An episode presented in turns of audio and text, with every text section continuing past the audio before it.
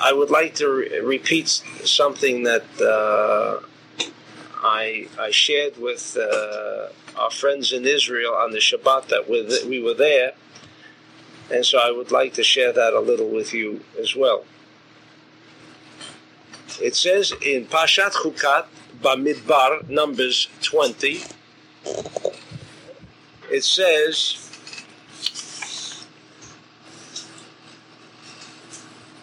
Vayishlach Moshe Malachim Mikadesh El Melech Edom.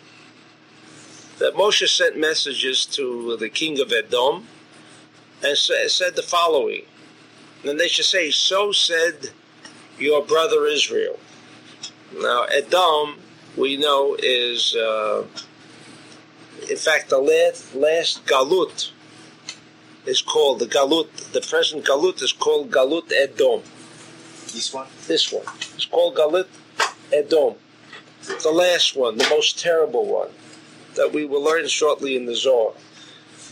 And all of a sudden, the message from Moshe is tell the Melech Edom that so said your brother Israel. All of a sudden, Israel becomes Edom's brother. And what should you tell him? That you know all the troubles that we have experienced in, in the Midbar. And you know that uh, we went down into Mitzrayim. We were there a long time, and we suffered at the hands of the Mitzrayim. And the pasuk con- uh, continues, and we and we uh, cried to Hashem, and He heard our voice, and He took us out of Mitzrayim. Now, what do we want from you? We want the Passover we will take nothing. We will not even drink of your water. We shall not divert right or left. This is all in chapter 20, verses uh, like 13 and onwards. And what did Edom say? Lo tavorbi. I give you, I do not give you any permission to pass through. Because if you do, I shall come out with my sword towards you.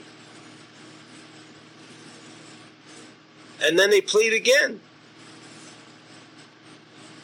Anything we take, we shall pay. And he says again, No, you shall not pass through my land. Abayese Edom Nikrato, and Edom went out against the Jews. Ba'am kaved biyat chazakah.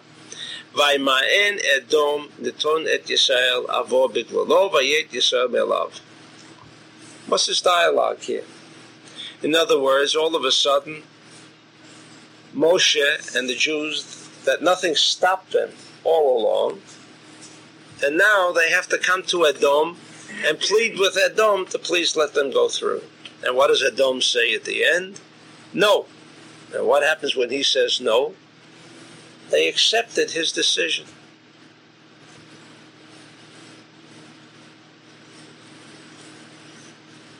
So I explained here that actually this is this is speaking about Zman Yemot Mashiach because Balak is a continuation of actually what happened here in these few psukim, which are not understandable. Because Moshe could have wiped these people off with uh, the stroke of any of the Ayin Bet Shemot. I mean, he had no difficulty. The same way as miracles were created by what? By the Shemot, by uttering certain combination of letters. He could have done the same thing here. And here he's got to plead. And they said no, and he and he accepted that plea. And so I, let's say, a Shoah, that when the Jew uh, came into the uh, camps and he was suffering, he would then come over and plead his case to the Germans, and they, they refused to listen. They refused to listen. And we know what happened here. Why didn't Moshe, why did not Moshe decide to wipe these people off and, and go past through the land? Why didn't he do that? Because this is not a story of a war. This is a story of what will happen to the Jew. If he continues to behave as he behaved throughout Parshat Chukat, throughout Parshat Beha'alotcha, that the minute there was something wrong, he didn't have a little water. He forgot everything and said, Where's water? Every time he forgot and asked for again and again and again. In other words, he was never satisfied. He was never satisfied. So he's saying here will come a time when you will come to Edom and you are going to plead, but we're brothers. We are human beings like you are. Have mercy. They will have no mercy because until the Jew learns that he has to have mercy on his own brethren, and unfortunately today we see that there isn't that kind of brotherly love between Jews as it should be. So do not expect when you say Edom, you are from Esav. Don't you remember we come from the same father? How can you forget that we're brothers?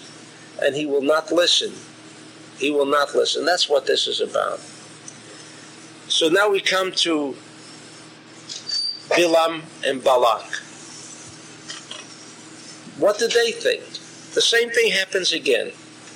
Two nations who have seen everything, have experienced everything, are now prepared to destroy Israel. On what basis? If, if the greatest nation, the Middle Kingdom, the Egyptian Middle Kingdom, was overthrown by the Jew, and there was no stronger nation ever in history as the Egyptian, what did they think? What did they plan? And how did they, in, in this entire dialogue back and forth, it's, it's, there's much of it which appears to be even superfluous. But what did they think? How were they going to destroy the Jew in their own minds? So, so the Zohar explains that we are not discussing, as in Parshat Chukat, a literal explanation that when Edom says, I will come out with my army and you have to fear me. Why would why would the Jew have to fear Edom? The answer is because in Zman Yemot Mashiach, if the Jew does not behave properly, he can't make a move. Nothing is there to support him. Even Moshe could not support these Jews at that moment. They were locked into their own trap, into their own trap, not the trap of the Germans, not the trap of the Spanish Inquisition, nor the trap of the destruction of the temple. Who brought all this on? They themselves. They themselves.